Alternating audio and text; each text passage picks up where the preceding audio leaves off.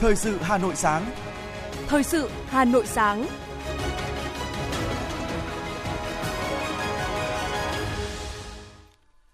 Kính chào quý vị và các bạn. Bây giờ là chương trình thời sự của Đài Phát thanh Truyền hình Hà Nội. Chương trình sáng nay, thứ hai ngày 12 tháng 9 có những nội dung chính sau đây. Phiên họp thứ 15 của Ủy ban Thường vụ Quốc hội sẽ khai mạc sáng nay. 12 ngân hàng Việt vừa được Moody's nâng hạng tín nhiệm. Dự báo kỳ điều hành hôm nay, giá xăng sẽ có xu hướng giảm. Cảnh sát giao thông ra quân quyết xử nghiêm xe che biển số né phạt nguội. Phần tin thế giới có những sự kiện nổi bật. Vua Charles III chính thức kế vị ngai vàng. Thương vong do động đất tại Papua New Guinea và sự cố vỡ đập tại Nam Phi tiếp tục gia tăng. Sau đây là nội dung chi tiết. Ngày hôm nay khai mạc phiên họp thứ 15 của Ủy ban Thường vụ Quốc hội. Phiên họp thứ 15 của Ủy ban Thường vụ Quốc hội sẽ khai mạc sáng nay. Tại phiên họp này, Ủy ban Thường vụ Quốc hội dự kiến sẽ cho ý kiến về báo cáo công tác năm 2022 và kế hoạch kiểm toán năm 2023 của Kiểm toán Nhà nước, cho ý kiến đối với các báo cáo của Chính phủ, Tòa án Nhân dân tối cao, Viện Kiểm sát Nhân dân tối cao về công tác tiếp công dân, giải quyết khiếu nại, tố cáo của công dân năm 2022, tình hình thi hành hiến pháp, luật, nghị quyết của Quốc hội. Về công tác phòng chống tham nhũng, tình hình tội phạm, vi phạm pháp luật và công tác đấu tranh phòng chống tội phạm và vi phạm pháp luật, công tác thi hành án năm 2022.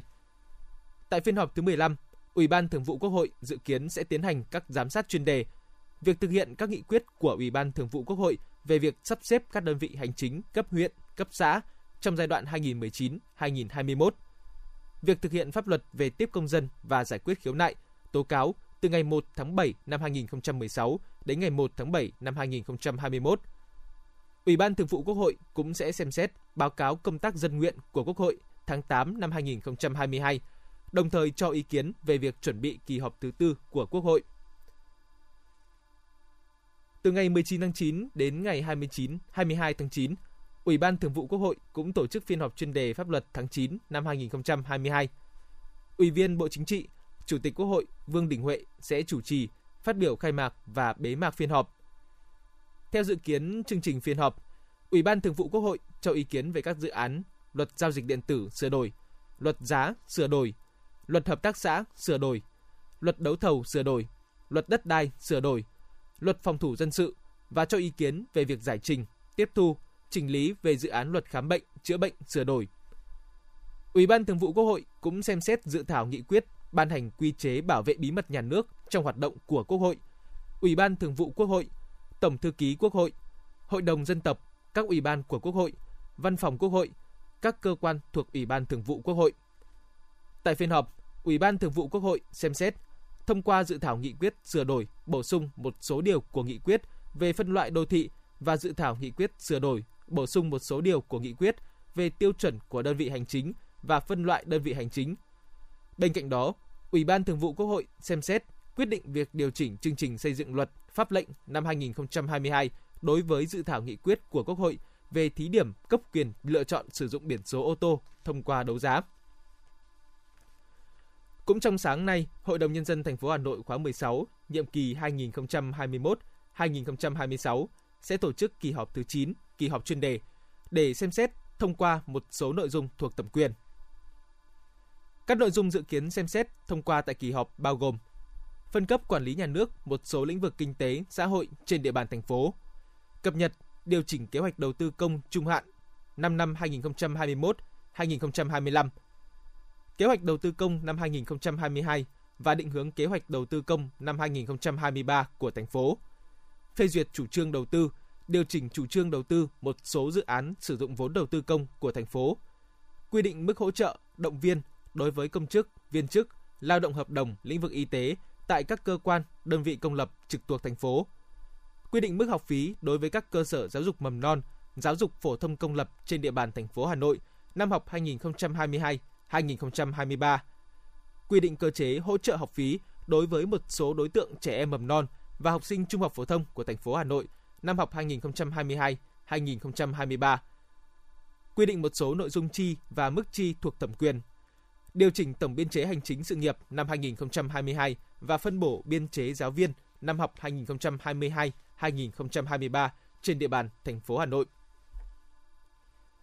Tiếp theo là những thông tin về kinh tế. Theo cập nhật mới nhất được tổ chức xếp hạng Moody's, 12 ngân hàng Việt đã được tổ chức này nâng hạng tín nhiệm. Danh sách này được công bố ngay sau khi Moody's nâng mức xếp hạng quốc gia của Việt Nam lên một bậc, từ bậc BA3 lên mức BA2, triển vọng ổn định.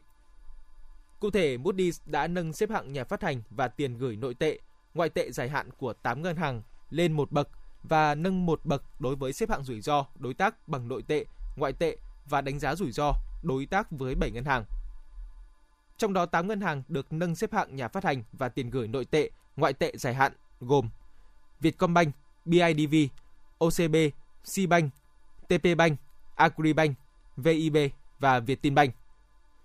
7 ngân hàng được nâng hạng về rủi ro đối tác bằng nội tệ, ngoại tệ và đánh giá rủi ro đối tác bao gồm BIDV, Agribank, Vietinbank, AB Bank, Liên Việt Postbank, SHB và MSB.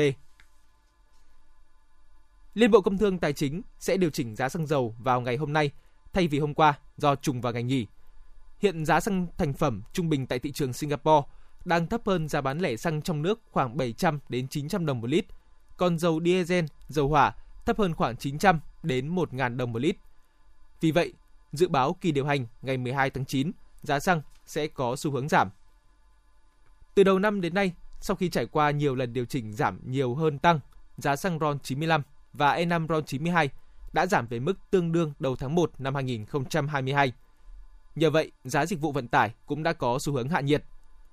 Đối với lĩnh vực vận tải đường bộ, đến thời điểm hiện tại, đa số các hãng taxi, khoảng 59,57% các đơn vị, sau khi kê khai tăng giá đã giảm hoặc đã thực hiện kê khai giảm giá từ 800 đến 1.000 đồng một km, tương đương từ 6 đến 12%. Khoảng 42,6% đơn vị kinh doanh vận tải hành khách theo tuyến cố định cũng giảm khoảng 5,26% đến 14,7%. Các loại hình vận tải du lịch, hợp đồng giảm theo thỏa thuận khi ký kết hợp đồng vận chuyển giá tăng giảm theo từng thời điểm. Đối với vận tải hành khách bằng đường sắt, sản lượng vận tải hành khách đang ở mức thấp kỷ lục nên ngành đường sắt đang phải thực hiện nhiều chính sách giảm giá để thu hút hành khách đi tàu. Đối với vận tải hàng hóa, công ty cổ phần vận tải đường sắt Hà Nội đã điều chỉnh giảm 5% giá cước vận chuyển hàng hóa. Đối với lĩnh vực vận tải hàng không, thời gian qua, các hãng hàng không đã có kiến nghị về điều chỉnh mức tối đa khung giá dịch vụ vận tải nhưng chưa được xem xét điều chỉnh.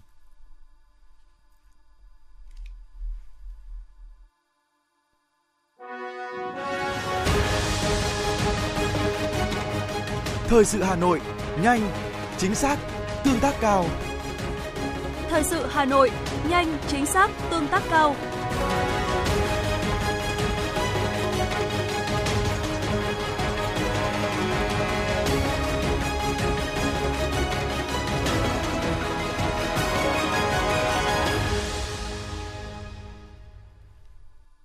Thưa quý vị và các bạn, Bộ Lao động Thương binh và Xã hội dự báo thị trường lao động 6 tháng cuối năm nay đang phục hồi rất nhanh. Lao động đã trở lại thị trường với quy mô lớn. Nhiều doanh nghiệp đẩy mạnh tuyển dụng lao động, phục vụ cho hoạt động sản xuất, kinh doanh từ nay đến cuối năm, khiến thị trường tuyển dụng trở nên sôi động. Ghi nhận của phóng viên thời sự. Nửa đầu năm 2022 đã ghi nhận những dấu hiệu hồi phục mạnh mẽ của thị trường lao động. Theo Tổng cục Thống kê, việc thực hiện chương trình phục hồi và phát triển kinh tế xã hội theo nghị quyết 11 của chính phủ với các giải pháp cụ thể như hỗ trợ người lao động quay trở lại thị trường lao động. Người lao động đang làm việc tại doanh nghiệp được triển khai đồng bộ trên cả nước đã góp phần thúc đẩy thị trường lao động quý 2 phục hồi mạnh mẽ. Các chỉ số thống kê đều thể hiện xu thế tích cực. Số người lao động có việc làm từ 15 tuổi trở lên trong quý 2 là 50,5 triệu người, tăng 504,5 nghìn người so với quý trước và tăng 701,8 nghìn người so với cùng kỳ năm trước. Các lĩnh vực gặp khó khăn trong đại dịch COVID-19 như du lịch, dịch vụ đang có sự phục hồi nhanh chóng, lực lượng lao động tăng lên mỗi quý. Tình trạng thiếu việc làm trên cả nước đã được cải thiện đáng kể. Liên tục tuyển lao động, mức lương hấp dẫn, nhiều chế độ trợ cấp thu hút lao động rất nhiều ở các khu công nghiệp đã thực hiện chế độ đãi ngộ này. Thậm chí, ngay sau khi phỏng vấn xong, lao động đã được doanh nghiệp xác nhận ngay ngày mai có thể đi làm luôn. Chị Nguyễn Thu Hằng, tỉnh Tuyên Quang và chị Đinh Thị Huế, tỉnh Yên Bái xác nhận và công ty phỏng vấn và em đã đỗ phỏng vấn ạ và ngày mai đi làm ạ. Nếu mà đỗ phỏng vấn thì ngày công ty sẽ nhận em là 8 giờ sáng mai ạ.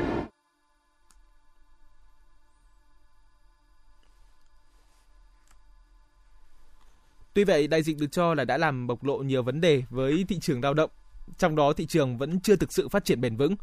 Bởi vậy, số lượng lao động tuyển vẫn chưa được như kỳ vọng của các doanh nghiệp. Chị Hà Thị Thùy Linh, phụ trách tuyển dụng, công ty trách nhiệm hữu hạn công nghệ bao bì Yujuan Việt Nam đánh giá. Em thì hiện tại thì nhu cầu tuyển dụng công ty là tương đối nhiều và công ty tuyển dụng chủ yếu là về độ tuổi thì trẻ, con trai ấy thì dưới 30 tuổi và con gái thì dưới 35 tuổi. Theo khảo sát mới nhất về tình hình thị trường lao động năm 2012, xin lỗi quý vị, năm 2022 do Navigos Search mới thực hiện, tỷ lệ thiếu hụt lao động tại thành phố Hồ Chí Minh là gần 23% và tại Hà Nội là gần 15%. Trong đó có tới 89% doanh nghiệp tham gia khảo sát cho biết sẽ chủ động đẩy mạnh tuyển dụng trong 6 tháng cuối năm. Chị Vũ Thị Duyên, bộ phận nhân sự, công ty trách nhiệm hữu hạn công nghệ vật liệu mới HMT Hải Phòng cho biết thêm. Em thì hiện tại thì nhu cầu tuyển dụng công ty là tương đối nhiều và công ty tuyển dụng chủ yếu là về độ tuổi thì trẻ, con trai ấy thì dưới 30 tuổi và con gái thì dưới 35 tuổi. Thực tế lâu nay thị trường tuyển dụng vẫn luôn bị mất thăng bằng giữa nguồn cung và nhu cầu, dẫn đến việc thiếu hụt lao động cục bộ trong một số lĩnh vực. Điều này đòi hỏi cần rất nhiều giải pháp để hỗ trợ doanh nghiệp và người lao động tìm đến nhau. Ông Nguyễn Kim Triều, Phó Giám đốc Sở Lao động, Thương binh và Xã hội tỉnh Bắc Ninh nêu ý kiến thực hiện một số những cái giải pháp để hỗ trợ cho cái doanh nghiệp trong cái việc tuyển dụng lao động đó là cái việc mà đẩy mạnh cái cái hiệu quả hoạt động của uh, sàn giao dịch Việt Nam tỉnh Bắc Ninh và các cơ sở cho thuê lại lao động các cơ sở dịch vụ việc làm trên địa bàn tỉnh Ờ, trong cái việc triển khai thực hiện cái cung ứng lao động ờ, cái thứ hai nữa là tỉnh Bắc Ninh cũng đang chỉ đạo ờ, trung tâm dịch vụ việc làm giả ra soát lại cái số lao động đang hưởng thất nghiệp để có cái hỗ trợ tư vấn để cho người lao động quay trở lại thị trường lao động đáp ứng được yêu cầu. Việc làm sẵn, thu nhập tăng, dự báo sau tháng cuối năm, bức tranh thị trường lao động sẽ ghi nhận những dấu hiệu phục hồi mạnh mẽ sau thời gian đóng băng vì dịch bệnh.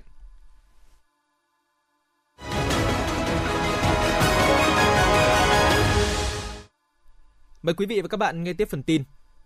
Với 18 huyện, thị xã vùng ngoại thành Hà Nội có lợi thế để phát triển loại hình du lịch nông nghiệp, nông thôn. Sau một thời gian định hướng hướng đi và bắt đầu đã thu hút sự quan tâm của du khách.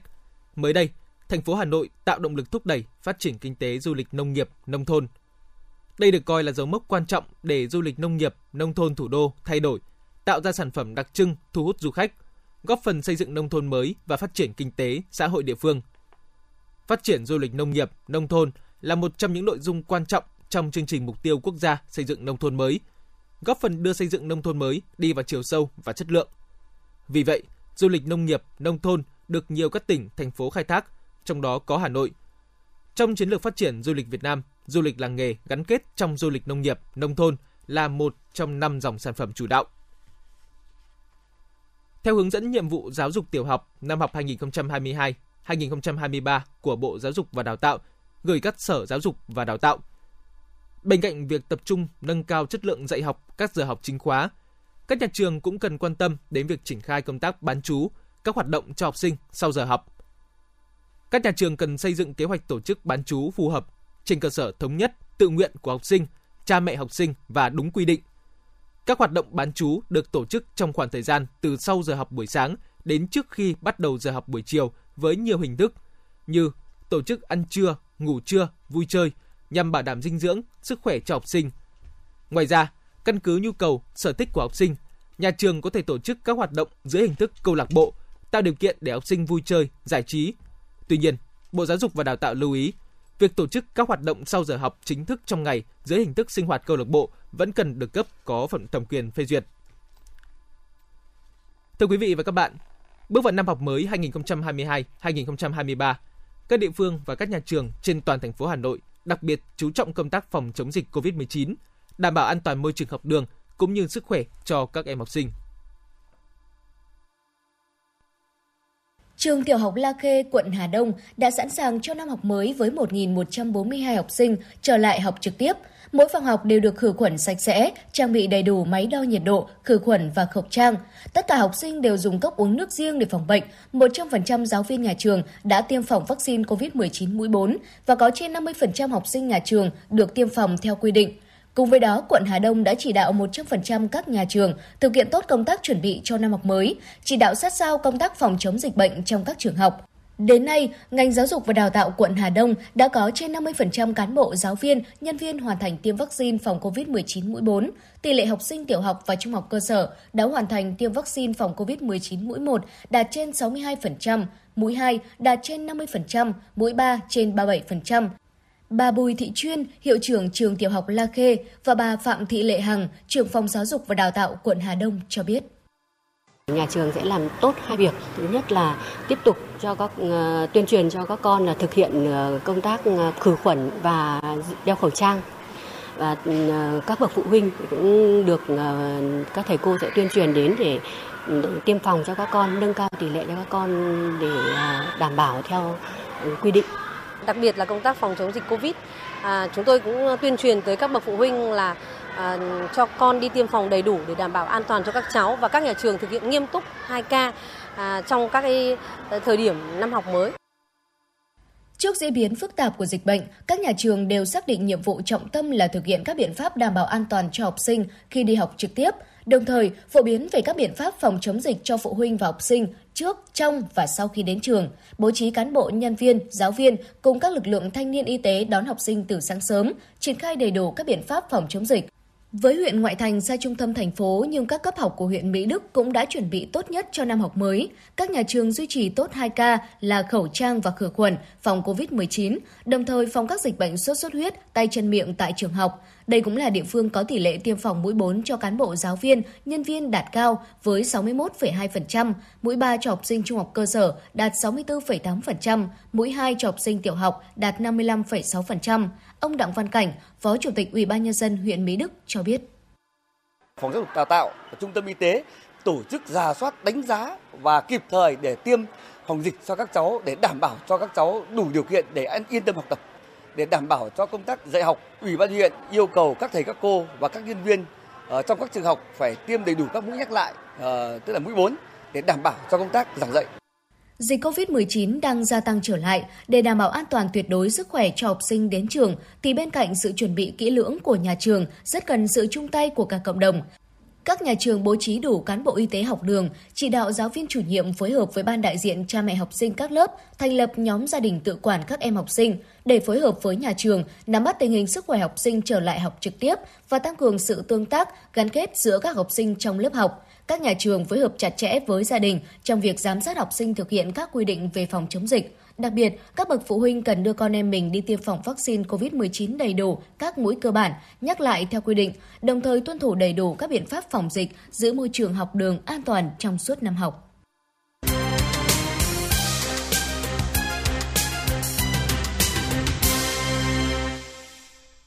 Thưa quý vị và các bạn, Hà Nội đang tích cực triển khai thực hiện chương trình 03 của thành ủy với nhiệm vụ trọng tâm là chỉnh trang đô thị. Trong giai đoạn 2021-2025, thành phố Hà Nội giao Ủy ban nhân dân các quận huyện tiếp tục nghiên cứu triển khai thực hiện công tác cải tạo, chỉnh trang đô thị đồng bộ các tuyến phố với định hướng phát triển kiến trúc cảnh quan đô thị xanh, văn minh, hiện đại. Theo Sở Xây dựng Hà Nội, trong những năm qua, công tác triển khai cải tạo chỉnh trang đô thị kết hợp với hạ ngầm các đường dây nổi trên địa bàn thành phố tuy gặp nhiều khó khăn nhưng đã đạt được kết quả tích cực, góp phần tạo dựng cảnh quan đô thị khang trang sạch đẹp, được nhân dân đồng tình ủng hộ. Đến thời điểm này tại 4 quận lõi, các tuyến đường phố đã cơ bản hoàn thành hạ dây cáp cũ và loại bỏ gần 6.000 cột treo cáp, đảm bảo an toàn phòng chống cháy nổ. Công tác chỉnh trang đô thị các tuyến phố sau hạ ngầm được Ủy ban dân các quận tích cực triển khai, góp phần cải thiện bộ mặt đô thị, chất lượng công trình cơ bản đảm bảo, phát huy tốt hiệu quả vốn đầu tư từ ngân sách nhà nước. Tuy nhiên, ngoài những kết quả đạt được, vẫn còn tình trạng một số tuyến phố đã hoàn thành lát vỉa hè xong phải đào lên để thi công xử lý sự cố điện lực, viễn thông, cấp nước. Việc hoàn trả lại mặt bằng một số vị trí chưa đạt yêu cầu. Ý thức giữ gìn hạ tầng đô thị, sử dụng hè phố của một số người dân còn chưa cao. Cùng với đó, trong những năm gần đây, do không được đầu tư nâng cấp cải tạo thường xuyên, nhiều công viên trên địa bàn thành phố cũng đang ngày càng xuống cấp, không đáp ứng được nhu cầu của người dân và gây lãng phí lớn. Một số ý kiến người dân cho biết. Mình thì không đi vào công viên đấy, tại vì mình nhìn ở bên ngoài thì nó cũng bẩn bẩn, với là nó bừa bãi quá thì mình không dám vào, mình cũng sợ ấy. Cho nên mình cảm thấy là đi ở bên ngoài cho an toàn và mát mẻ, sạch sẽ. Để hoang hóa rất nhiều năm nay. Cái đó là cái rất là lãng phí đấy Thì thực ra thì cũng không hiểu là cái ờ, chương trình của quận như thế nào, nhưng mà chúng tôi là là những người dân ở đây mà, thì cảm thấy cũng thực sự là không hài lòng. Một cái địa điểm như thế này mà bỏ hoang phí thì là một cái điều mà đối với tất cả những người dân ấy thì đều cảm thấy nuối tiếc. Theo kế hoạch số 322 của Ủy ban nhân dân thành phố Hà Nội ban hành vào cuối tháng 12 năm 2021, từ nay đến năm 2025, Hà Nội sẽ nâng cấp cải tạo 45 công viên vườn hoa hiện có theo hai cấp độ tùy vào vị trí, quy mô công trình và mức độ xuống cấp. Trong đó, ba công viên Bách Thảo, Thủ Lệ, Thống Nhất được ưu tiên thực hiện cải tạo nâng cấp theo mức độ 1. Các công viên này sẽ được cải tạo đồng bộ các khu vực chính và khu vực xuống cấp, tạo điểm nhấn kiến trúc cảnh quan, thiết kế tổ chức mặt đường, đường dạo, tiểu cảnh, cơ sở vật chất đồng bộ, kế thừa các hạng mục mới được đầu tư sửa chữa, trồng bổ sung cây hoa, cây cảnh, nâng cấp sửa chữa, bổ sung hệ thống chiếu sáng nhà vệ sinh, ghế ngồi, thùng rác, hệ thống cấp thoát nước, bể phun. Đáng chú ý, thành phố định hướng nâng cấp công viên thống nhất chuyển từ công viên đóng sang công viên mở, không còn hàng rào và mở cả về quản lý, cơ chế, nghĩa là không thu vé người dân vào để nhân dân dễ tiếp cận. Đồng thời với đó là việc tạo lập không gian đi bộ dọc phố Trần Nhân Tông, từ đó sẽ nâng tầm giá trị không gian cảnh quan, tăng thêm khai thác các giá trị của công viên thống nhất. Kiến trúc sư Trần Huy Ánh nhận định. Chúng tôi là giới kiến trúc sư thì nói rằng là thành phố Hà Nội là một thành phố cây xanh, thực sự nó đã có từng là như thế. Thực sự nó đã là một thành phố đẹp nhất châu Á vào những năm 20 30 do các kiến trúc sư và do nhà quản trị đô thị chuyên nghiệp họ làm. Hai ba mươi năm trở lại đây thì thành phố Hà Nội ờ, cái màu xám nhìn nhiều hơn cả màu xanh. Chúng ta phải có những cái cách khác, cái quản trị khác, cái cách tiệm cận khác với công viên, với cây xanh. Đó chính là cái phúc lợi của một dân thành phố đương nhiên được hưởng một cách chính đáng. Theo Sở Xây dựng Hà Nội, trong giai đoạn 2021-2025, trên cơ sở danh mục các tuyến phố chỉnh trang hạ tầng kỹ thuật, Ủy ban dân thành phố giao Ủy ban nhân dân các quận khẩn trương lập kế hoạch, ban hành danh mục nội dung chỉnh trang đô thị, công bố công khai trên địa bàn để nhân dân biết.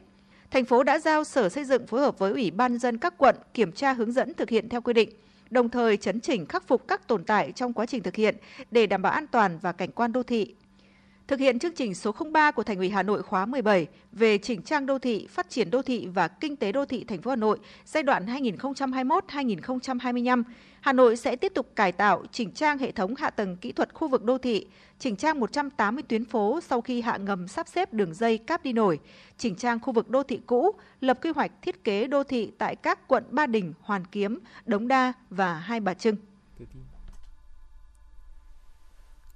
Thưa quý vị thính giả, Cục Cảnh sát Giao thông Bộ Công an vừa chỉ đạo lực lượng cảnh sát giao thông toàn quốc kiểm tra, quản lý chặt chẽ quy trình sản xuất, cấp biển số của các công ty sản xuất biển số xe cho công an, các đơn vị địa phương. Đồng thời cơ quan này cũng yêu cầu lực lượng chức năng xử lý nghiêm các trường hợp sản xuất, mua bán biển số xe trái phép. Trong quá trình làm nhiệm vụ, cảnh sát giao thông sẽ đối chiếu với cơ sở dữ liệu vi xử lý vi phạm, hệ thống camera giám sát, cơ sở dữ liệu quốc gia về dân cư và phối hợp với các đơn vị thu phí để phát hiện các trường hợp ô tô gắn biển số không đúng với giấy đăng ký hoặc biển số xe không do cơ quan có thẩm quyền cấp. Những trường hợp sơn, dán thêm làm thay đổi chữ, số, gắn thiết bị thay đổi biển số xe, gắn biển số bị bẻ cong, bị che lấp, bị hỏng đều sẽ bị xử lý nghiêm. Cục Cảnh sát Giao thông cho biết, chiều qua tại km số 59 cộng 800 cao tốc Nội Bài Lào Cai thuộc khu 15 Tiên Kiên, Lâm Thao, Phú Thọ hướng Nội Bài Lào Cai xảy ra vụ tai nạn giao thông giữa xe ô tô khách loại 29 chỗ, biển kiểm soát 21F00084, trên xe chở khoảng 20 khách với xe ô tô con loại 5 chỗ, biển kiểm soát 21A14071, trên xe có 2 người. Vụ tai nạn khiến hai người trên xe ô tô con bị thương được đưa đi cấp cứu tại bệnh viện. Tuy nhiên do bị thương nặng, một nạn nhân nữ sinh năm 1977, hộ khẩu thường trú tại thành phố Yên Bái, tỉnh Yên Bái đã tử vong tại bệnh viện. Vụ tai nạn khiến giao thông trên tuyến bị ùn tắc, xe ô tô con hư hỏng nặng. Kiểm tra nồng độ cồn cho thấy lái xe ô tô khách không vi phạm nồng độ cồn. Người điều khiển xe ô tô con chưa có kết quả kiểm tra nồng độ cồn do đang đi cấp cứu trong viện. Nguyên nhân vụ tai nạn đang được cơ quan chức năng tiếp tục điều tra làm rõ.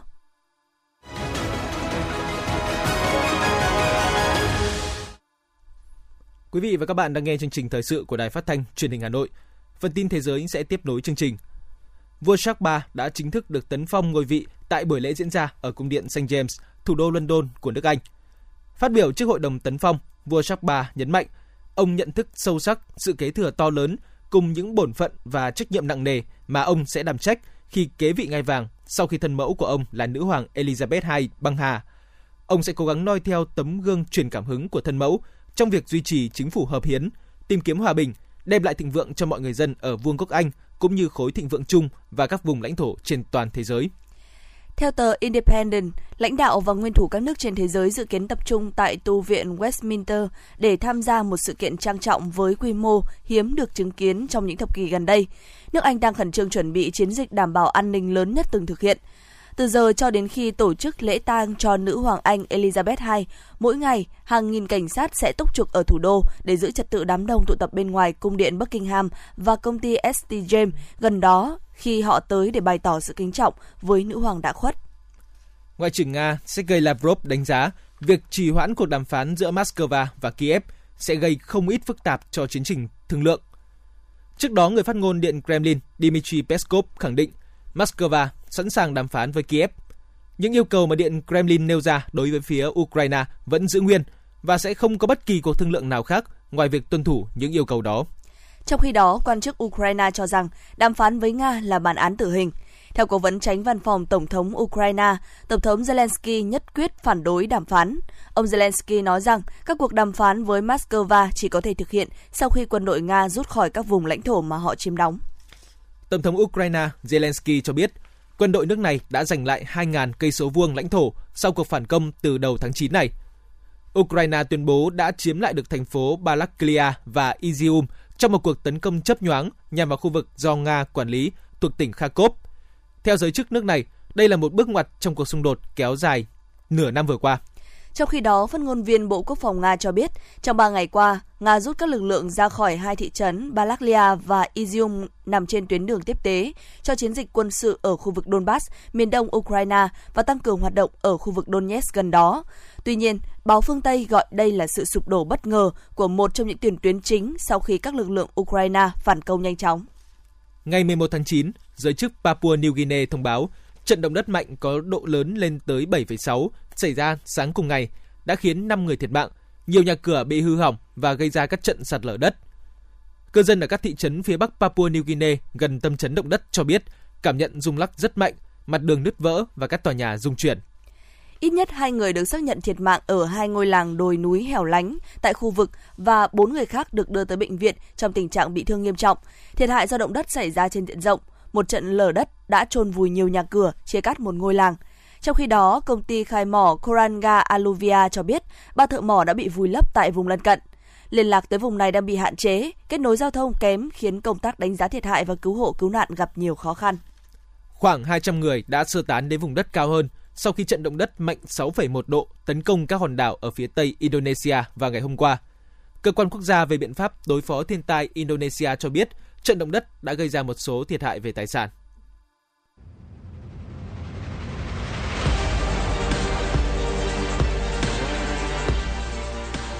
Bản tin thể thao Bản tin thể thao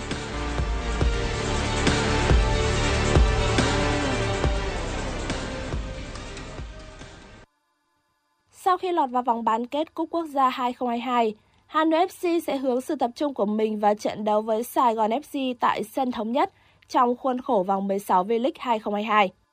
Nếu như giành chiến thắng trước Sài Gòn FC, Hà Nội FC sẽ tiếp tục tạo ra khoảng cách an toàn với những đối thủ bám đuổi. Tuy vậy ở trận đấu này, đội khách không có được lực lượng mạnh nhất khi Duy Mạnh bị treo giò vì nhận thẻ đỏ ở vòng 15 trước Bình Định. Mặc dù vậy, đội bóng của viên Chun Jae-ho vẫn còn những gương mặt thay thế chất lượng khác. Và nếu chơi đúng khả năng của mình, họ hoàn toàn có thể rời thống nhất với 3 điểm. Trận đấu sẽ diễn ra vào lúc 19 h 15 ngày 13 tháng 9. Trang 20 giải đua xe đạp La Vuelta năm nay là trạng leo đèo có lộ trình dài 175,5 km từ Morazan tới Puerto de Navacerrada. Chặng đua áp chót của giải đua mùa này được coi là cơ hội cuối cùng để các coureur ở nhóm bám đuổi tạo nên sự bứt phá và rút ngắn khoảng cách với coureur đang giữ chiếc áo đỏ là Remco Evenepoel. Tại đây, coureur Richard Carapaz đã thể hiện khả năng phân phối sức hợp lý để về nhất sau 4 giờ 41 phút 34 giây. Remco Evenepoel chặng này nhận được sự hỗ trợ đắc lực từ những người đồng đội của đội đua Quickstep. Anh đảm bảo khoảng cách 2 phút với đối thủ cạnh tranh trực tiếp là Eric Smart không bị rút ngắn. Cả Remco Evenepoel và Eric Smart đều về đích trong top đông chậm hơn người về đầu hơn 10 giây. Với lợi thế 2 phút 5 giây trên bảng xếp hạng tổng, Remco Evenepoel gần như chắc chắn có chiếc áo đỏ tại La Vuelta năm nay, bởi lẽ chặng đua cuối cùng là chặng đường bằng nên khó có bất ngờ xảy ra. Đài khí tượng thủy văn khu vực đồng bằng Bắc Bộ dự báo, hôm nay Hà Nội nắng, nhiệt độ cao nhất khu vực trung tâm và phía nam thành phố từ 31 đến 33 độ C, khu vực phía Bắc và phía Tây từ 30 đến 32 độ C. Từ ngày 13 đến 14 tháng 9, thành phố Hà Nội nắng từ sáng đến chiều, mưa rào và rông về chiều tối và đêm. Từ ngày 15 đến 17 tháng 9, thành phố Hà Nội mưa rào và rông rải rác. Từ ngày 18 đến 19 tháng 9, thành phố Hà Nội nắng về trưa và chiều, mưa rào và rông rải rác về chiều tối. Trong tuần tới, thời tiết Hà Nội tương đối dịu mát, nhiệt độ cao nhất từ 31 đến 33 độ C, thấp nhất từ 23 đến 25 độ C. Tổng lượng mưa phổ biến từ 50 đến 80 mm, có nơi lớn hơn, mực nước các sông nội địa tiếp tục giảm. Quý vị và các bạn vừa nghe chương trình thời sự của Đài Phát thanh Truyền hình Hà Nội. Chỉ đạo nội dung Nguyễn Kim Khiêm, chỉ đạo sản xuất Nguyễn Tiến Dũng, tổ chức sản xuất Lê Xuân Luyến. Chương trình do biên tập viên Thủy Chi, phát thanh viên Hồng Hạnh, Ngọc Bách cùng kỹ thuật viên Duy Anh thực hiện. Xin chào và hẹn gặp lại trong chương trình thời sự 11 giờ trưa nay.